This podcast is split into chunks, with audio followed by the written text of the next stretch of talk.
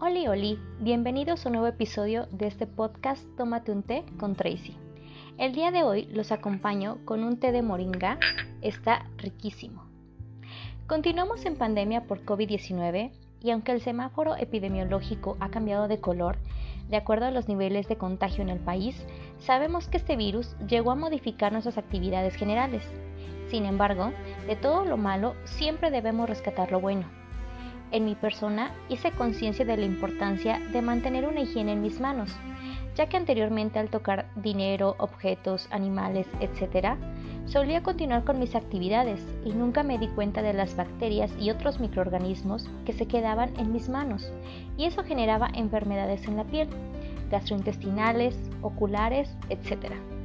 Otra cosa muy importante es el espacio vital ya que este es el área que te permite tener contacto e interacción con otra persona. He de confesar que no me agrada tener contacto físico con las personas, como saludar de mano o beso, dar abrazos, etc.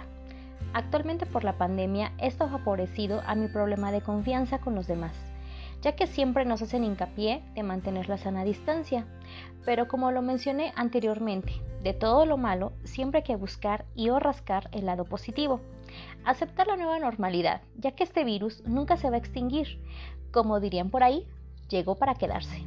Pero nuestra conciencia y manos está controlar la pandemia y evitar que se continúe propagando.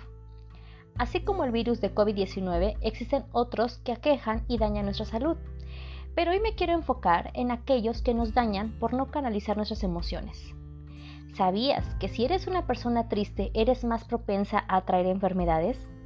El rencor y la envidia inyectan veneno a tu cuerpo y pueden generar cáncer. De acuerdo a la medicina budista y china, el control y canalización correcta de tus emociones tendrán una repercusión positiva en tu estado de salud.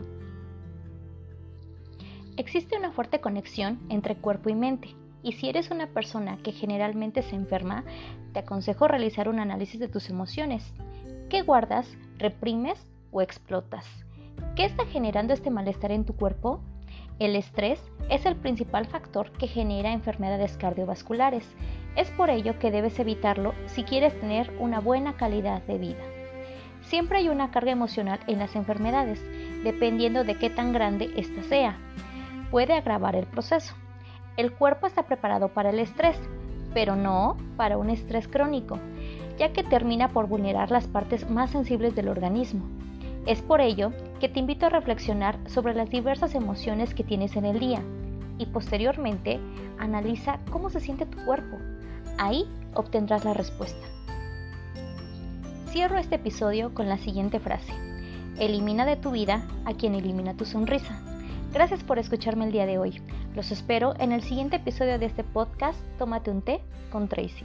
¡Chao!